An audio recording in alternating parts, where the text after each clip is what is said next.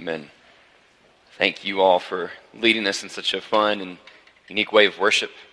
Appreciate you all and your talents and your skills to, to bless us this morning. Sometimes it's really difficult to face tomorrow, correct? Uh, for, for a variety of different reasons. Sometimes we have difficulty in facing tomorrow just because we're tired, even. Right? I mean, tomorrow's Monday. And Mondays are difficult at times, and sometimes it is a, a, physical tiredness, but sometimes it goes well beyond the physical exhaustion and into just the, the emotional and the mental, right? This, this routine, this monotony that sometimes we feel in life. We return back to this daily grind where we struggle to find significance, where we struggle to find importance and joy and hope, and it's just difficult to face tomorrow.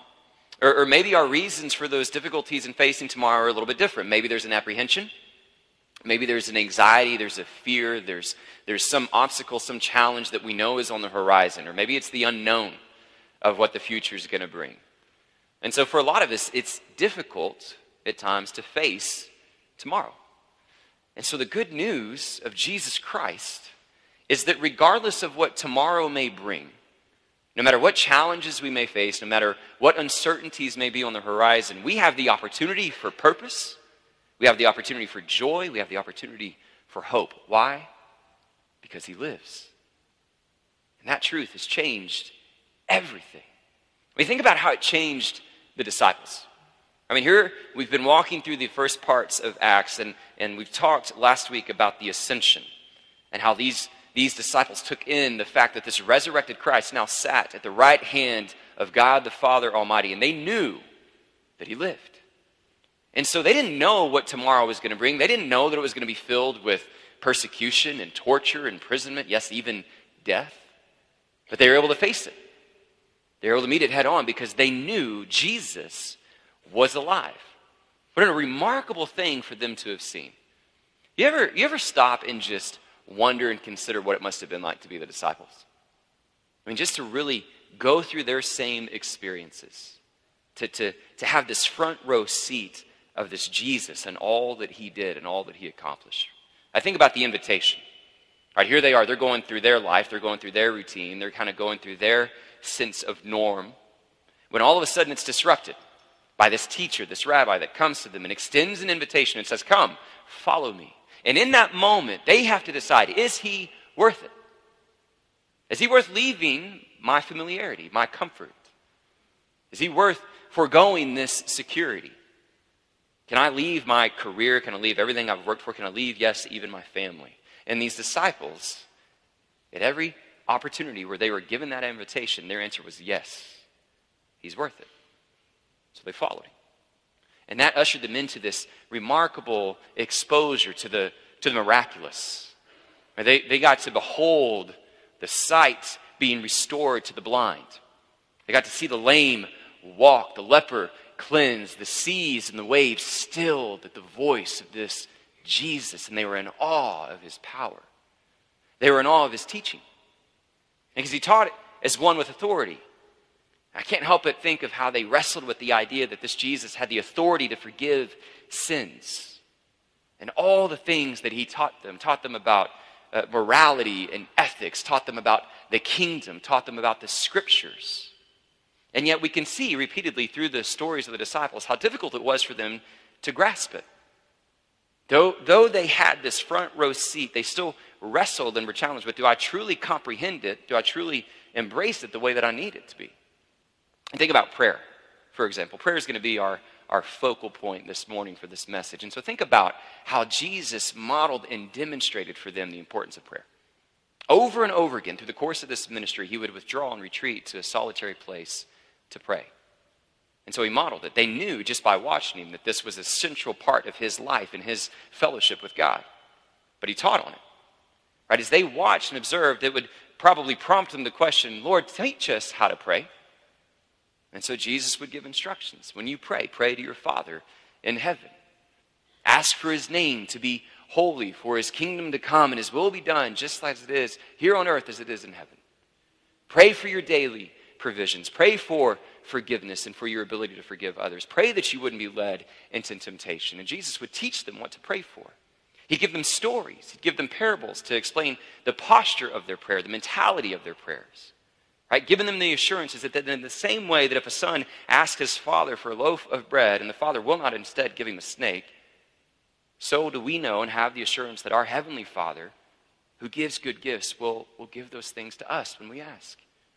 Give us this good gift of the Holy Spirit so we can seek and we will find. We can ask and it will be given.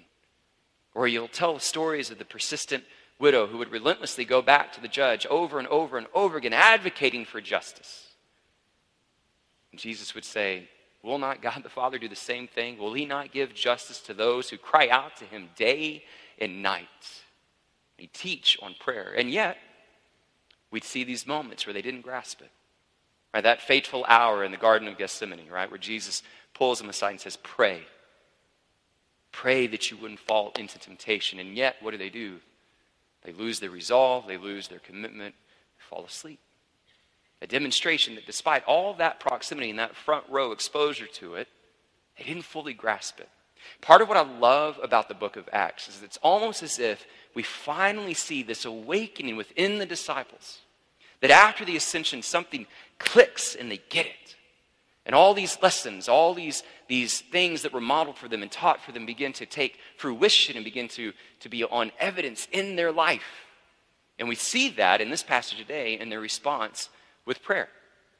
And so I want to kind of step into this text. I want to step into some of these lessons that we're going to discuss today and, and acknowledging the significance of prayer for the body of believers. And as is often the case, anytime we approach God's word and submit ourselves to its teaching, we also need to assume that posture and ask the Lord to teach us, that our hearts and our minds and our ears would be open to the things that He wants to share with us this morning. And so that's how I want to begin. So if you would, if you just bow your heads, close your eyes, and let's just come before our Father in prayer. And Father, we do come before you now, and we admit that there are many times where it is difficult to face tomorrow, but we gather together as brothers and sisters, this community of saints, broken and weary, yet with, with joy and hope, because we know we can face whatever tomorrow brings because Christ is alive. And so it's with that hope and it's with that assurance and it's with that promise that we come before you now, God, and we eagerly desire for you to open up the truths of your holy word to each of us now. God, help it to awaken within our hearts and our souls and our minds what it means to follow you. Let this not be a routine. Let this not be some, some habit, God, but may this be a sweet and sacred time that we get to sit and marvel at who you are and the promises that you've given us.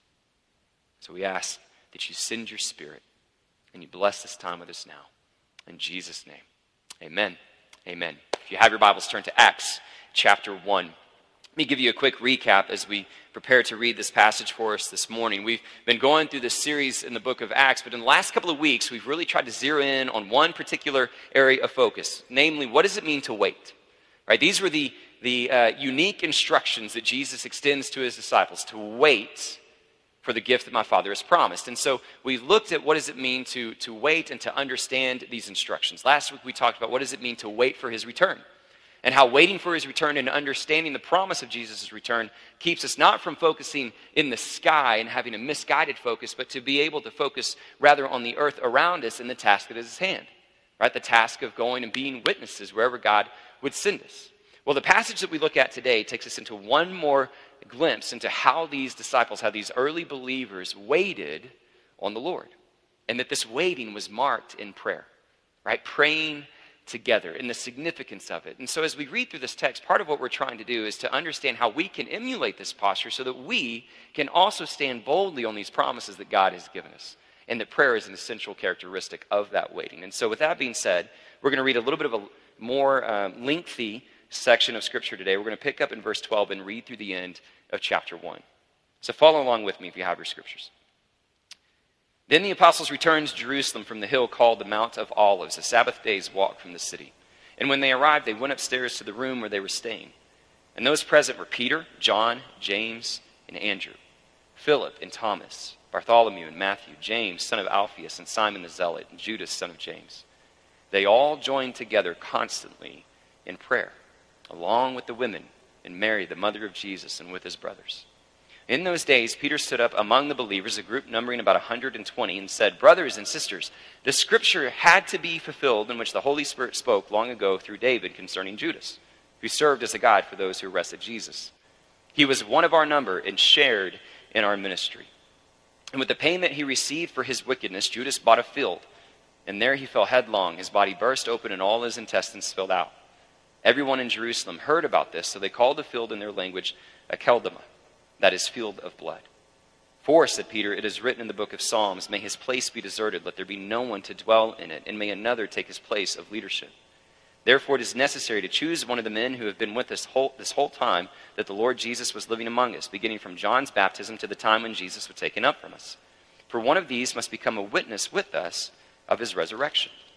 So they nominated two men Joseph called Barsabbas, also known as Justus, and Matthias.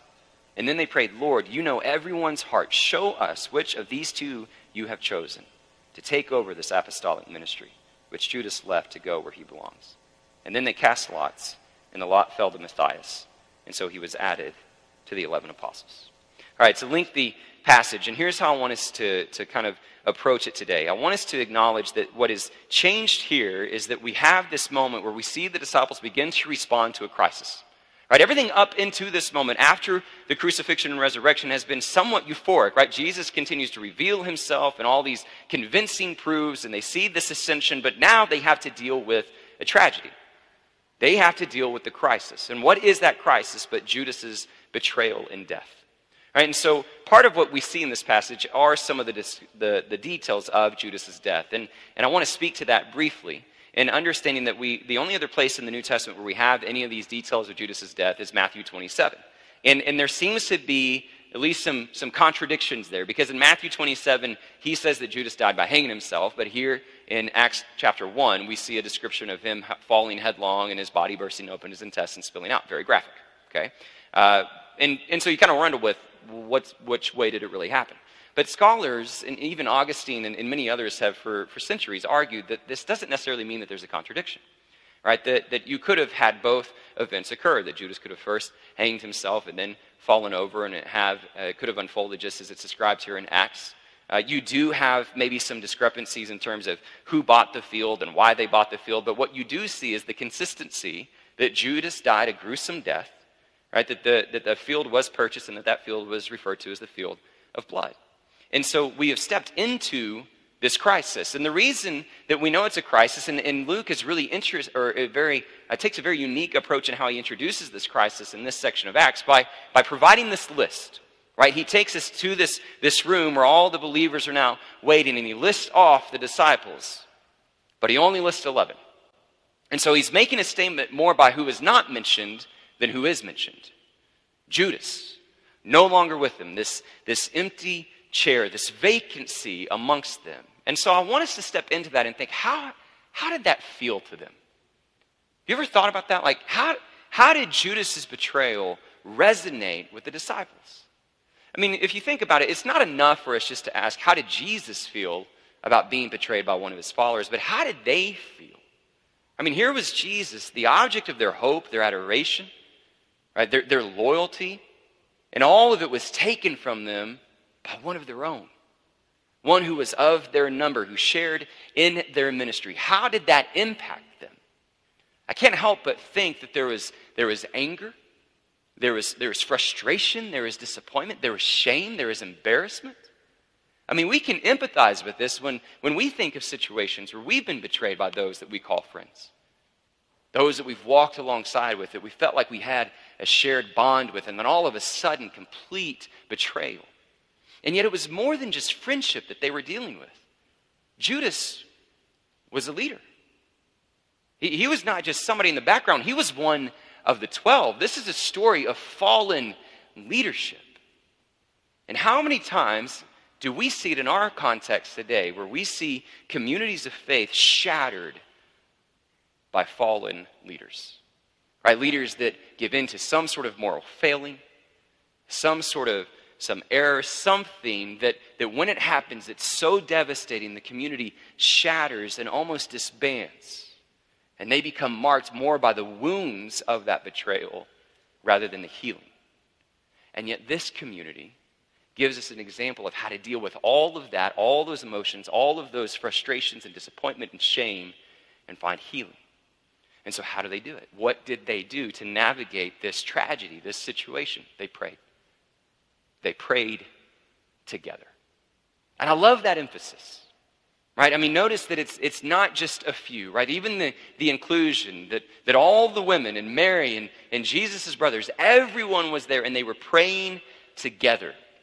And that's really the, the focus of our message this morning. This is more than just what does it mean for you to pray individually, but what does it mean for community to come together and pray? Right? There, there's, there's no segregation here. There, there's no distinction between age or gender or race. The, the believers are gathering together in the face of this trial, in the face of this difficulty, in the face of this task, and the promise of the ascension. And they're saying, How do we move forward with what God has entrusted to us? We pray, and we pray together. And so, the lessons that I want us to learn this morning speak to how do we come together and pray as a community. And I, I think there are at least five things that we can, we can really dive into in terms of this particular passage. And so, I'm not going to go sequentially. Like, I'm not going to just go verse by verse and, and kind of look at it this way. I want us to anchor ourselves in that, that key verse, verse 14, that says they constantly join together in prayer, and then look at all the details of this story to see how that prayer and that commitment to one another was truly marked. Right? And so here are, the, here are some of the things I want us to consider. The first thing that we see outlined for us in terms of how this community prayed alongside one another is that they understood the need. They knew what they needed as a community, not just as individuals, but as a community. Judas had betrayed them. He had left a particular important role of, of leadership. There was this vacancy, and it had to be addressed. It could not go neglected. Why was it so important, right? Verse 22 because we need one of these men to be witnesses to the resurrection of Jesus. It's this whole idea, this new identity that has so taken shape in the birth of the early church, right? That they have been called to be witnesses, to testify to these facts. And this is an incredibly important task that has been entrusted to us. So we can't leave this neglected. That's why it's so important. Can you imagine the response if the, if the 11 had said, well, we got enough. I think we'll be all right. See, part of them understanding the need shows us just how important and, and the, the level of commitment that they assigned to the task and the instructions that Jesus had given them. Right? I mean, if they had just neglected it and been like, well, no, we're fine at 11, we don't need 12, it, it's almost the equivalent of like a, a basketball coach saying, only need four. That's my team. If you saw a coach do that, you'd think they're not taking this seriously. And so, with the disciples saying we need 12, it demonstrates to us the level of their commitment and their conviction to take these instructions seriously. Do we do the same? Do we, do we model that same level of commitment? Do we understand the need of the instructions that have been given to the church and to the community of saints? Or do we find ourselves more often than not going, ah, they can do it? Right, this was the response of the community. They understood the need to fulfill this task. And in addition to that, they, they put these requirements to make sure that this need was filled correctly. Right? They, they needed somebody that could step up that had been with Jesus since John's baptism until the time that he was taken up from them, right? So from the baptism to the ascension. These were the requirements, these were the qualifications, which tells us a couple of things. Number one, it helps highlight the unique and distinctive nature of being an apostle. Right? Those requirements cannot be handed down from generation to generation. You find other passages in Scripture that speak to the qualifications to be a deacon, to be an overseer. Those things can be handed down from generation to generation. You cannot hand down being an eyewitness to the baptism and ascension of Jesus. All right, so the 12 played a very unique role.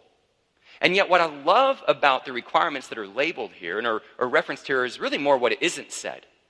Right, so here you have the first nominating committee, right, gathering together, and they're figuring out what do we need? Who, who can fill this spot? Here's what they don't say we need a great communicator. Right, we need somebody that's really influential. Who's got a good network of people? Right, we need a strategist. You know what? Judas handled the money. We have anybody with a financial background? Oh, better yet, do we, have, do we know anybody wealthy that could maybe bankroll some of the ministries we want to do? What were their requirements? Who intimately knows Jesus?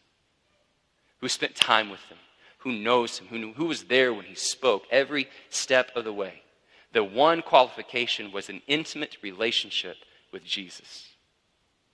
That's the qualification that all of us should expect of leadership.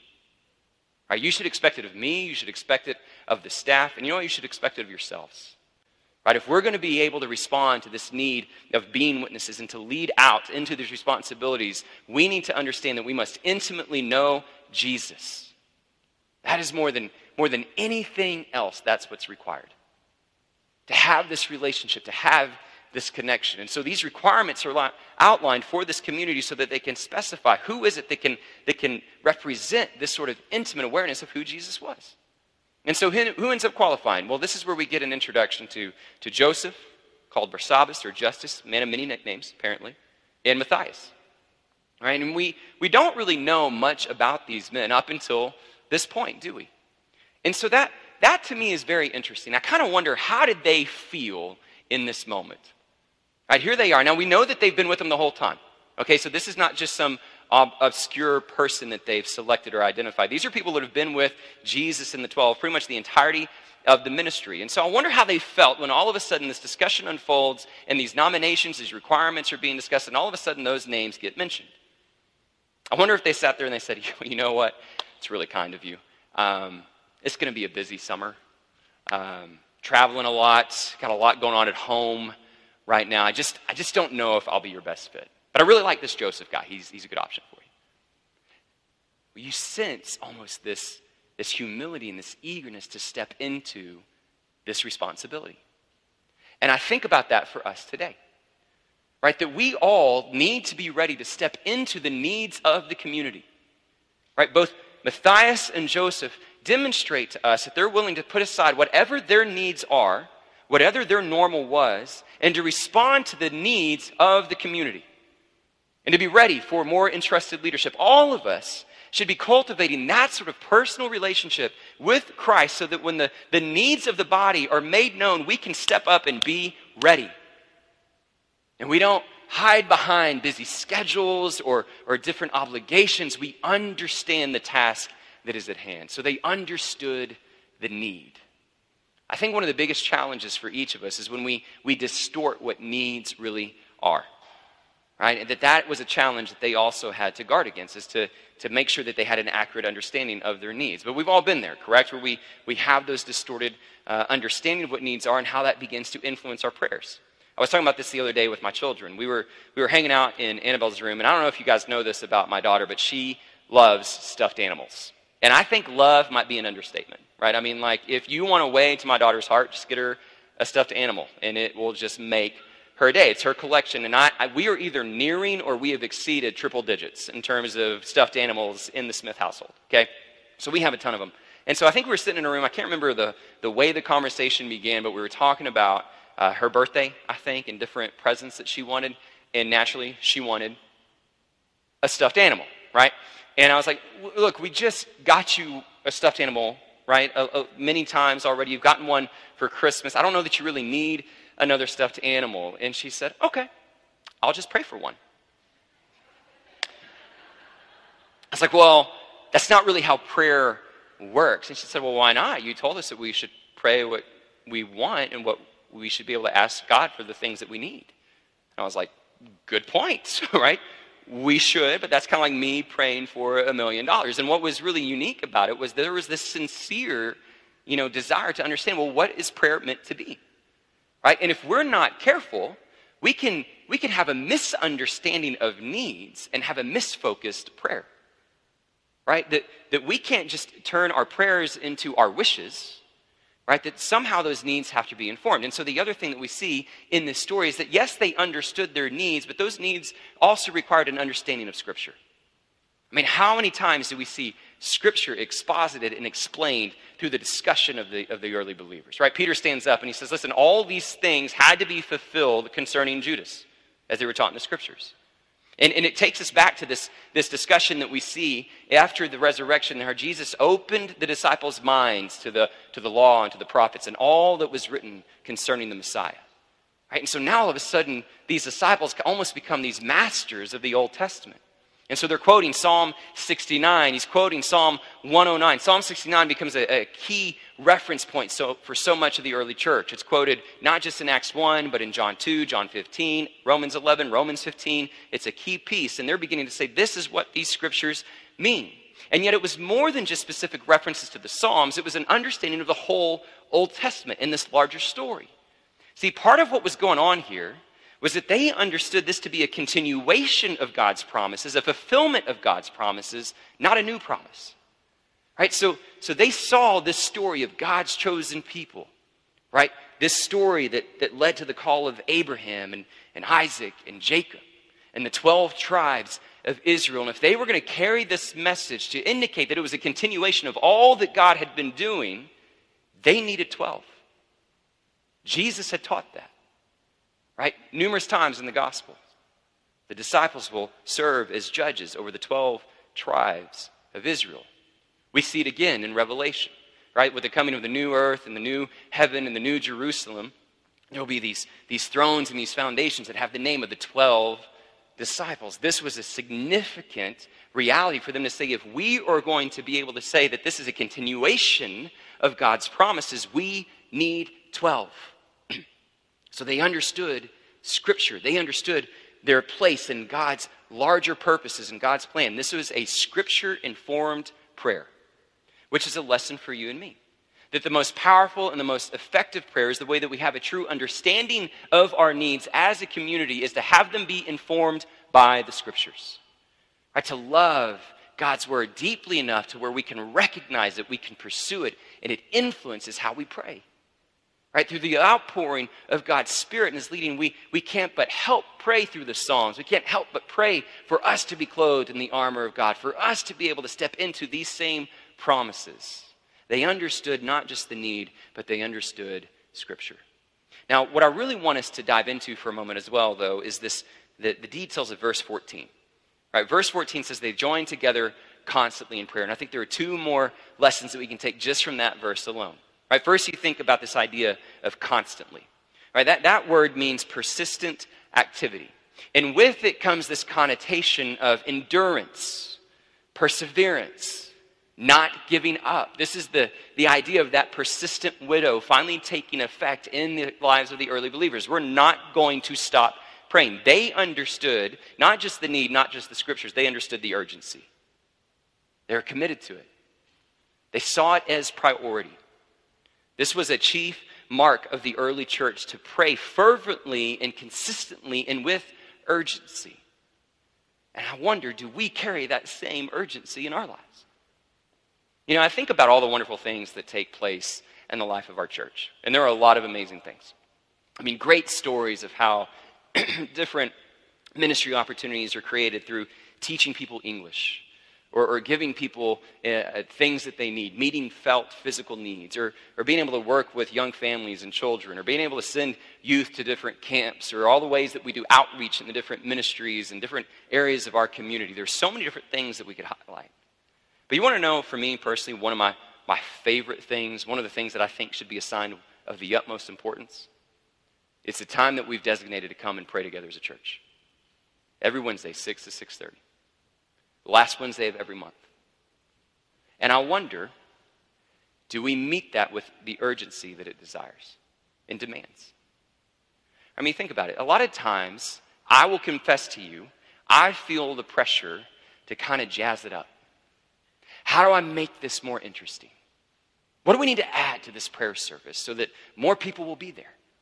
Right? Do we need to sing more? Do we need to be more creative? Do we need to have different ideas? What, what do we need to do? And, and it kind of saddens me because in reality, the prayer is the gift. We have the opportunity to come together as brothers and sisters and sit before the throne of God and let our hearts and our souls be known, and that should be enough. And it should create urgency within us. We don't need to sell it. And the fact that we often meet it with, well, I don't know if I have time, shows us perhaps that maybe we don't assign it the urgency and the priority that it demands. They carried that. There was nothing greater to them than to gather together with brothers and sisters and pray. They gave it urgency. Will we? I think about not just the urgency, but they gathered together.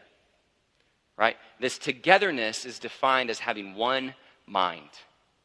Right? This, this commonality. See, they weren't gathering together just because of a set of circumstances. This was more than just a commonality because of an assembly. It's not like, hey, we all just showed up at the same time. They understood that there was a particular purpose, right? There was a specific need that was informed by the scripture. So they shared these common interests and they were praying to that end. They understood the task that was at hand. They understood the promises that God had entrusted them, and they were praying for those things to be fulfilled. And so I want us to step into that for a moment. I, I want us to think what does that look like for you and me? How do we come together as a church, as brothers and sisters in Christ, and pray not just with urgency and not just with, with an awareness of need in Scripture, but with one mind? How do we understand what God wants to entrust to us in this context, in this day, in this time? Well, there's many ways that we could unpack that this morning. One that I would have to mention is just the, the prayer of UBC that we've been referring to for several years now. Right? That when we gather together as a church, one of the things that we constantly refer back to is this desire for us to see God's power unleashed. Right? To see Him move in mighty ways in our lives, in this church, in the community, in the world. And why do we want to see Him move? So that every tongue, tribe, and nation can come to know and proclaim the saving work of Jesus Christ. Right? That's, that's a, a centering prayer, but, but can we get specific? I think this is a, a year in particular that affords us the opportunity for more specificity because this is a milestone year for our church. Right? This is the year that we celebrate 90 years as a body of believers. A 90 year anniversary. And, and yes, we're going to celebrate it with an occasion, with an event on June 2nd, but I want it to be a celebration that goes far beyond just one day where we commemorate it. But throughout the year, for us to, to truly respond to it with the sort of significance that it demands. And so, a couple of things that we talked about a couple of weeks ago that I want to remind you of. There are these, these challenges that I want us to put before us as we move into this milestone for our church. Right? The, in one way, I want us to, to look back and celebrate the past, but I want us to do so so that we further anticipate the future and where God is leading us. And so, here are some challenges that we've talked about. Number one, I want each and every one of us to be asking ourselves more intentionally is my life in step with the Spirit? It has to start there. Do I intimately know Jesus? Do I understand His Word? Do I personally understand the needs, not just of this body of believers, but of this community? Am I in step with what God is leading me to do? And if I'm not, what do I need to do in my life to correct that? The conversation has to begin there. And so I don't know what that looks like for you. I, I, don't know if you need to carve out more time for you to withdraw to a solitary place and pray. I don't know if you just need to be in the script. I, I don't know what it looks like for you, but you have to begin with that question Is my life in step with the Spirit? The other challenge that I'm extending to us as a church this year is that we would embrace a higher level of sacrificial generosity. Right, and we're going we're gonna talk through this in two different phases. Okay, and, and I said it a couple of weeks ago when I brought it up that I know that there's this hesitation with many of us that we say, oh no, here we go. We have to talk about money. Yes, Yes, we do. Because that's a natural response of the gospel. And we'll see it in greater detail here in just a couple, of weeks. Right? And so we can't skirt around that question. And so I want us to ask it on two levels. Number one, I want us to think about it from a long term perspective. Right? What, what does it mean for me to commit to this point in time to this body of Christ? Do I have an ongoing, regular commitment? It's more than a tithe, right? It's a, it's a gesture it's an, an, an opportunity to worship the Lord and saying, Yes, I believe God can do amazing things through brothers and sisters who have a shared vision and a shared purpose. And I'm willing to commit to it. So, are you willing to do so? I don't, if you've never given consistently to the church or you've given consistently for decades, all of us need to, to evaluate what is my willingness to have this long term commitment? That has to be a foundation of who we are. And so I want us to be prayerfully considering that. You're going to hear more conversations about it. It's an issue we need to address. We, we have not demonstrated uh, appropriate stewardship and sacrificial generosity up to this point. And we need, we need to correct it, not out of fear, not out of guilt, but out of joy for what God wants to do through us and with us. And so that's step one, to evaluate this long term commitment. But we also want to commemorate this year with a, a one time commitment. Now, I talked about this a couple weeks ago. We're going to have this special initiative later in the year for a 90 and 90 campaign, right, to celebrate the 90 year anniversary. And we want to hopefully raise $90,000 that we can spend within the walls and 90,000 that we can give beyond the walls. Right? So we want to evaluate certain things about who we are as a church that allow us to do some things internally that demonstrate, hey, we're excited about the next 90. And some of that is just caring for the things that have been given to us, right? And this building that's been entrusted to us. We've talked about improving certain things on the first floor, taking care of crinkly, ripped apart wallpaper in certain places of the church. And just saying, yeah, we, we're excited about where God is leading us. But even more than that, this other 90,000 that we hope to raise and generate to give away to the community because we want to be a church that ultimately is known for its generosity. And so we have talked about how we want to take the second 90,000 and, and develop a portion that we could maybe give to uh, human trafficking, organizations like Traffick911, and say we want, to, we want to help make an actual tangible difference in the lives of people that are going through recovery and who have been rescued out of such a horrendous situation. We've talked about giving a, a financial gift to a local school a school in a more troubled neighborhood that's often looked over, maybe neglected in certain needs that they have in their community, and say, We just want to give this away to you so that you can help better educate some of our children and, and caring for the youth in our midst. We've talked about helping with uh, adoption agencies, right? And still fighting for the orphan and for the preservation of families and being able to give a gift to, to some of the, the most felt needs within our community. So we want to do all these things, but that's phase two, and we have to first address phase one. But if we can do all of that, it allows us to step into this challenge to celebrate this year of being those that are sacrificially generous and honoring not just the legacy of this church, but what we see amongst the early believers. And then the third challenge was that we want to continue to be disciples who make disciples. Can I be honest with you?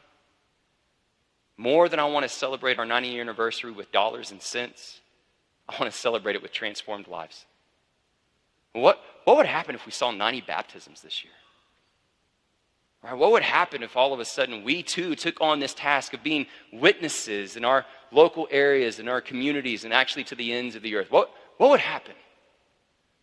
I mean, we, we have some incredible things already transpiring. We have some incredible stories, some incredible ministries. I want more. And I want us to crave more and pray for more. To have this one mind. And so, a question we need to ask ourselves as we head into this year who are you pouring into? Who are you investing in? How do we continue to live into this task of being disciples who make disciples? What are we doing to actually demonstrate our love to seek and to save the lost and the least? And these are exciting things. These are challenges, but that's exactly where the gospel begins to flourish. And so you look at this community of faith, and we can emulate them by stepping into a similar posture and saying, We're going to fervently gather together in prayer and we're going to do so understanding the needs of the community, understanding the scriptures and how it informs us. We're going to understand the urgency, and we're going to understand the importance of being united in our prayers. But I want to close with this. I want to close with what I would argue is the most important part. And this comes with the discussion on this whole practice of casting lots. Right, this is how it ends. And if you want to know very specifically, casting lots meant they had these kind of marked stones and they would throw them, and this would be a way in which God would reveal his will. Okay? And so when we read sections like this in Scripture, it's important for us to remember the difference between things that are described and things that are prescribed. Right? So there are certain things that you read that are described in the Bible that don't necessarily come with a certain, hey, here, you better do this, but other things that are prescribed. So, like in this example, there is an exhortation, there's a prescription for us to continue to search the Scriptures and to pray together. There is not a prescription for us to cast lots. Right? It, was, it was a practice for this particular point in time. And I think part of it is even used by Luke to show the contrast but how, how the disciples heard from the Lord before the gift of the Holy Spirit and how they heard from the Lord after. Because once the gift of the Holy Spirit arrives, they're able to be in tune with God's plan and his purposes in a totally different way that diminishes the practice of casting of lots. So you and I are more in step with listening to the Spirit than practicing the cast of lots. But here's what we see through this practice is that despite all these different things, or in addition to all these different things that they were doing together as a community, they knew one of the most important things was to stop and listen. This was the moment where they got to listen to the Lord. A community that prays together understands the importance of listening.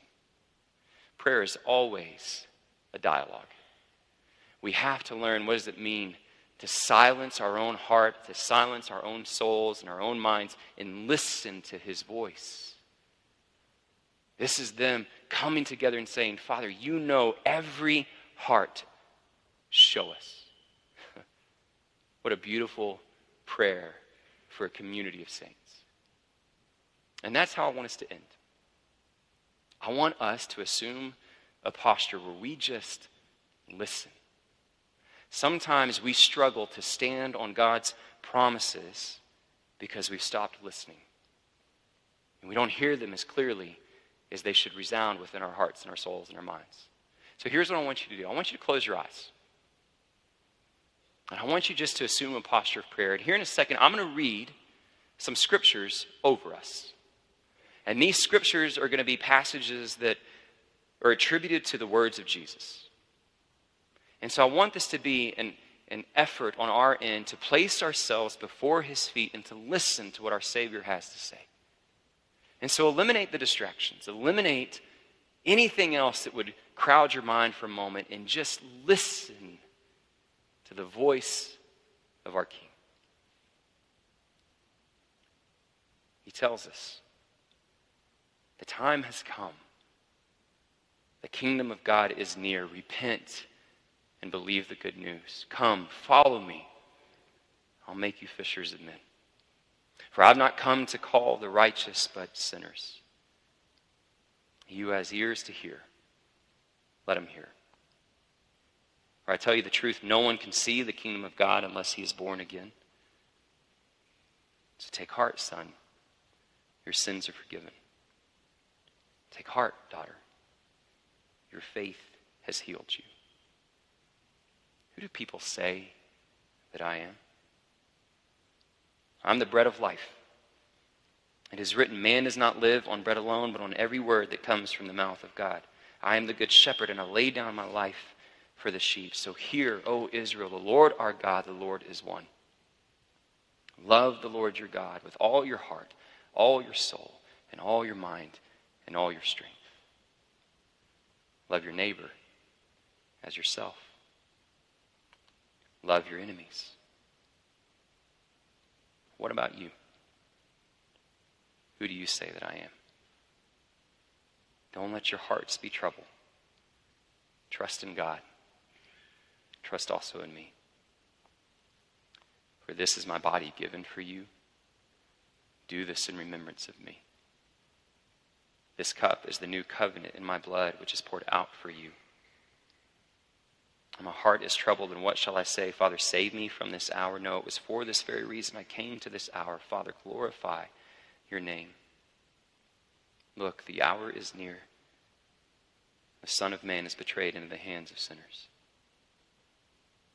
Father, forgive them. They do not know what they are doing. Father, into your hands I commit my spirit. It is finished. Woman, why are you crying?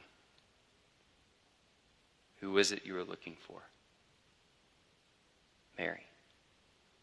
Did not the Christ have to suffer these things and then enter his glory? why are you so troubled? Why do doubts rise in your minds? Look at my hands and my feet as I myself touch me and see. Do you truly love me? Do you truly love me? Do you truly love me? All authority in heaven and on earth has been given to me. Therefore, go, make disciples of all nations, baptizing them in the name of the Father and of the Son and of the Holy Spirit teaching them to obey everything I have commanded you. And surely I am with you always to the very end of the age. Father in heaven, we come before you as your people. We want to hear your voice. Father, we pray that as brothers and sisters, we too would step into these promises that are ancient past, but reveal themselves with greater purpose and greater clarity than ever before. God, that we would be able to see you clearly. God, that we would be able to understand the needs that you have placed before us in this particular point in time, that we would have an understanding of your word, God, and it would inform how we speak to you. God, that we would we would meet it with urgency because we long to be with you. We long to be in your presence. And Father, that we would pray with one mind, that we would pray with this unbelievable togetherness. Father, that we would be able to overcome those, those moments and those feelings that we walk alone and we, we live in isolation, but God, that we would see the strength of belonging to a family. And God, that we would understand the importance of listening to you and to your voice. And as we've read back through these words of our Savior, these words of our King, may they bury themselves deep within our hearts that we would leave here today with confidence, with joy, with purpose, and with hope, standing fully on your promises, to your praise and to your glory, both now and forevermore. In Jesus' name we pray. Amen. Amen. I'd like to extend an invitation to us all now. You know, the whole idea of this series and emphasizing God's promises is designed to help us move forward with confidence. And we think about the last few weeks how we've had the opportunity to think about what does it mean to wait on the Lord? And my hope and my prayer is that as we move forward and we leave here today, we would do so with joy. We would do so with conviction. We would do so with hope and purpose because we know that God's promises are sure. We hear the words of our Savior, and those words define our lives more than anything else. And so I don't know what your response is, but I pray that your response goes beyond just the next song. Right? That it goes into the rest of the day and into the rest of this week. Now, if there are things that need to be taken care of in this moment, if you need to join the church, if you need to commit your life to Christ, if you need prayer for anything that is making tomorrow a difficult thing to face, then come forward. We will celebrate that with you. But our response goes well beyond a song and goes into our very lives. And so let us do that with an assurance that we do so together. We do so as brothers and sisters. We do so encouraging one another on to love and good deeds. And we do so standing on God's promises. So, with that being said, let's stand together now, sing the song of response, and respond accordingly. Standing on the promises of Christ.